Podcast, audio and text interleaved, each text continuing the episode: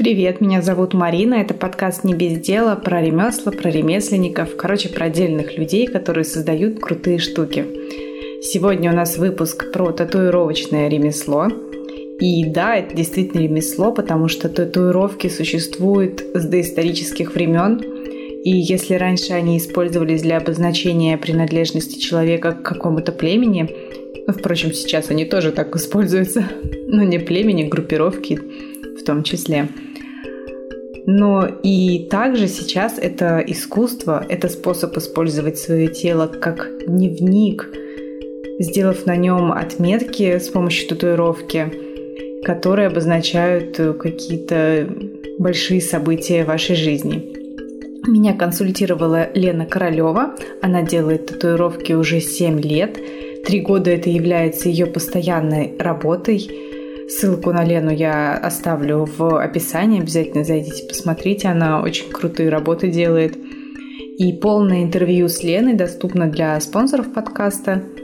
Я вот вам прям рекомендую подписаться на Patreon хотя бы на один месяц, просто чтобы послушать Лену. Она очень интересно рассказывает. Короче, проходите, все ссылки есть в описании.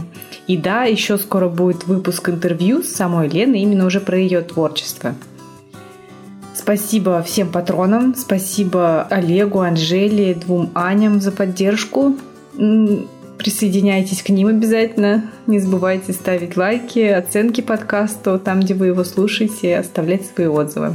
Перейдем к делу. Что такое татуировка? Это процесс э, нанесения стойкого, то есть перманентного рисунка на тело. То есть иголкой заносится красящий пигмент, который остается под кожей. Давайте я вам сразу расскажу, как проходит сеанс нанесения татуировки. Про то, как выбрать мастера, я расскажу позднее. Допустим, у нас уже есть мастер, есть э, эскиз. Все, осталось только нанести, нанести татуировку. Приходит человек в студию, а, его кожа обрабатывается всяким спиртом или другим обеззараживающим средством. Обрабатываются поверхности вокруг, эти же поверхности обматываются пленкой – это не прям, конечно же, вся студия, а именно те поверхности, до которых может дотронуться мастер во время работы. На руках мастера, конечно же, перчатки. Переносится картинка на кожу человека. Это или с помощью штуки типа кальки вручную, или распечатывается на термопринтере, кожа мажется кремом, который позволяет закрепить картинку на необходимое время, и переносится распечатанная картинка на специальной бумаге. Дальше идет процесс набивки. То есть проводится линия, кожа протирается тряпочкой с мылом антибактериальным, чтобы не было каши с крови, с остатками пигмента. И да, иголочки могут быть разной ширины. Точнее, иголка – это, по сути, пучок иголок. Соответственно, чем больше в пучке иголок, тем толще будет линия. Или это даже может быть не пучок, а несколько рядов иголок, то есть такие, такая широкая, как текстовый делитель получается. Сеанс может длиться до 8 часов. Почему до 8? Ну, можно и больше, если вы сможете вытерпеть больше. Но, судя по опыту Лены, дольше редко кто может выдержать. То есть это зависит от места, где татуировка, то есть насколько это больно, и от выносливости человека, насколько он может терпеть. Некоторые пару часов могут только вытерпеть. После завершения сеанса на кожу наносится специальная пенка, она снимает покраснение, она убирает излишки трансфера, то есть эскизы нашего, которые мы переносили на кожу, которые нужно было обводить, и излишки пигмента. Нужно очистить рабочее место перед следующим клиентом, то есть выкидывается все одноразовое, все не одноразовое протирается, естественно, все пленки убираются, и перед следующим клиентом нужно будет намотать новые пленки. Если есть части инструмента, которые используются несколько раз, они должны отправиться в стерилизатор. Стерилизатор тоже, кстати, должен быть нормальный, например, там автоклав, сухожар, а не какую-нибудь непонятную штуку, которую вы, может быть, вы видели в маникюрных салонах. И да, носики, иголочки – это всегда все одноразовое. Если осталась какая-то краска, вазелин или там крем, то, что было уже не в упаковке, естественно, это все выкидывается. Татуировку обязательно необходимо сфотографировать для портфолио мастера. Но это же его работа, это же художник. Обязательно нужно запечатлеть. И после татуировка закрывается либо детскими пеленками, соответственно, нужно будет постоянно ее промывать, мазать бипантеном и менять эти пеленки. Либо можно использовать специальную пленку, например, супросорб, полисорб, у нее есть разные названия, разные виды. Это специальная пленка от ожогов, то есть для исцеления ожогов она как вторая кожа, она наносится, и через 5 дней ее можно будет снять. Ну и все это несколько недель потом еще мазать бипантеном. Давайте расскажу еще про выбор мастера. То есть вы вот решили сделать татуировку, с чего начать? Изучите портфолио мастеров, выберите стиль, который вам больше всего нравится. Стили, например, может быть графика, то есть прям как такие рисунки, или орнаментальный, или трайбл вам нравится, или как раньше моряки били, old school, или может быть вам мультяшки нужны, это new school, или реализм, когда ваша татуировка прям как живая или, может быть, э, каллиграфия, вам нужно написать что-то красивенько, когда это уже не просто текст, а скорее картина, рисунок, да. А, ну, либо просто там какие-то надписи, рисуночки маленькие. Соответственно, выбрать мастера, который работает в подходящем вам стиле, выбрать уже в этом стиле мастера, который вам наиболее близок, потому что все равно есть небольшие, конечно же, отличия. Договориться с этим мастером, ну и, в принципе, как бы это все можно опустить. Можно зайти просто в первый попавшийся тату-салон, сказать, сделайте мне сердечко, да, и вам сделают сердечко. Или там нарисуйте мне что-нибудь, и вам э, используя технику фрихенд, просто нарисуют эскиз сразу же э, фломастером на теле, а потом сразу и набьют. Но фрихенд это, кстати, ну, опасно все-таки. Лучше заранее знать, к какому мастеру вы идете и что от него ждать.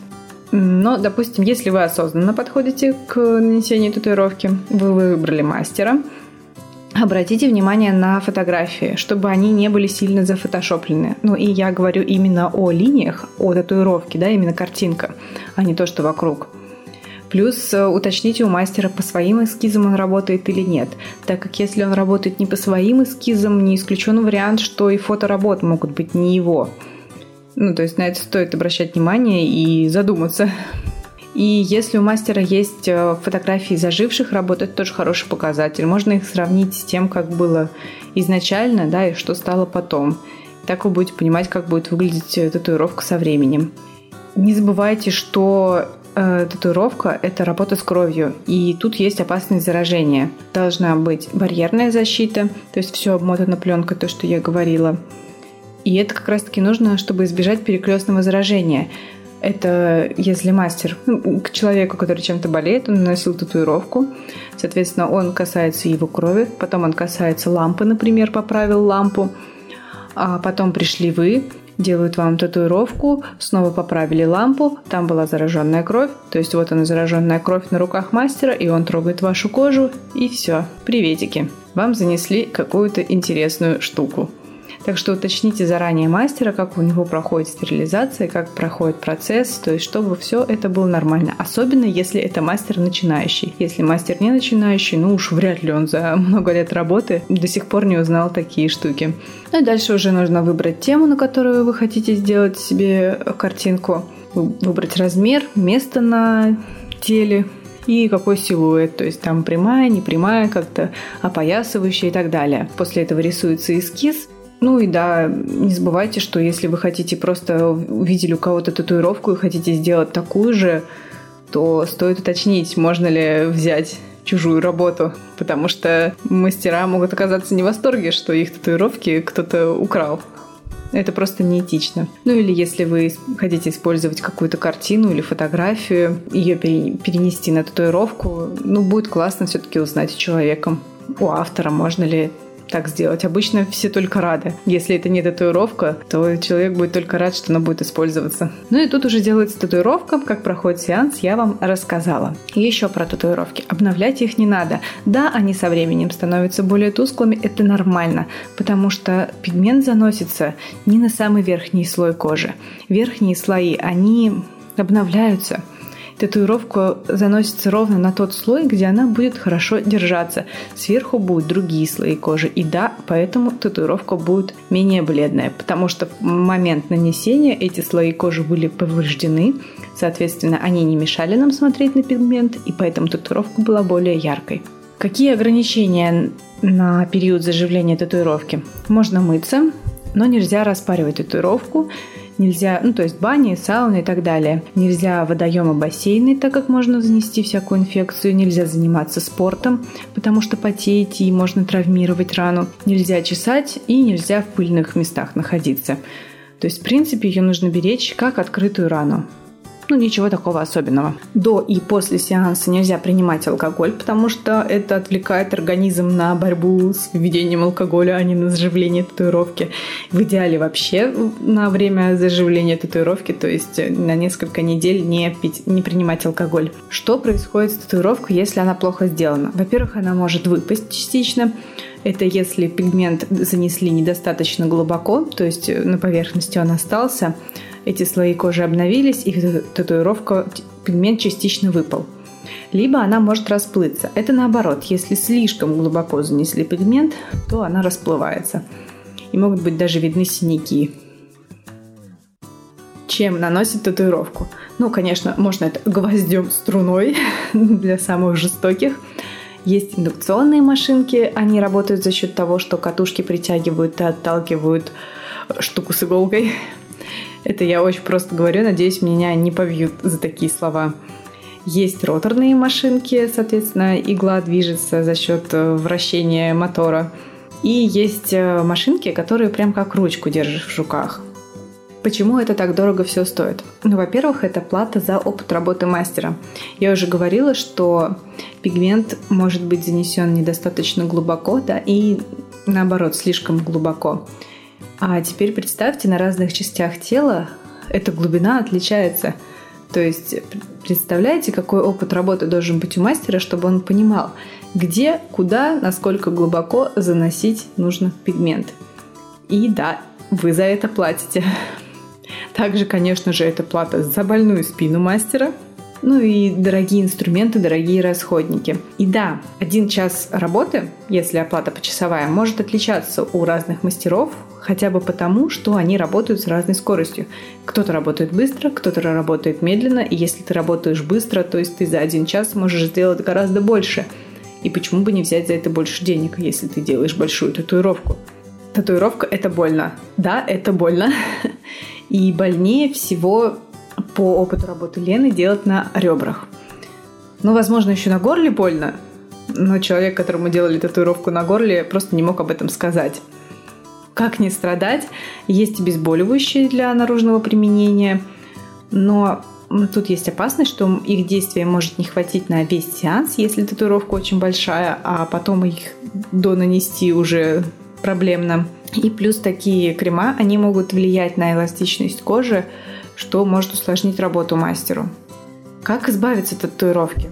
Можно лазером это сделать. Это достаточно больно, и это не очень полезно для организма, потому что лазер э, расщепляет пигмент, и потом этот пигмент расщепленный выводится кровью. То есть это все проходит через организм. Ну, как бы так себе. Когда ты наносишь татуировку, она хотя бы локально остается в одном месте и никуда не уходит. Какие противопоказания? Я сейчас просто перечислю много болезней, но пусть они здесь будут. Диабет первого типа, заболевания сердечно-сосудистой системы, бронхиальная астма, эпилептические припадки, гемофилия, онкология, спид, гепатит, обострение хронических заболеваний, острый период вирусных инфекций, склонность к килоидам – это такие выпуклые шрамы, свежие шрамы, то есть меньше года им, родинки, пигментные пятна, невусы и другие какие-то непонятные образования – это прям жесткие противопоказания. Относительные противопоказания, то есть иногда можно сделать исключение. Несовершеннолетние люди, потому что для несовершеннолетних это зачастую может оказаться неосознанным решением. Ну и, в принципе, как бы растущий организм, стоит ли его лишний раз напрягать. А дальше алкогольное опьянение, измененное сознание, аллергия тоже возможно.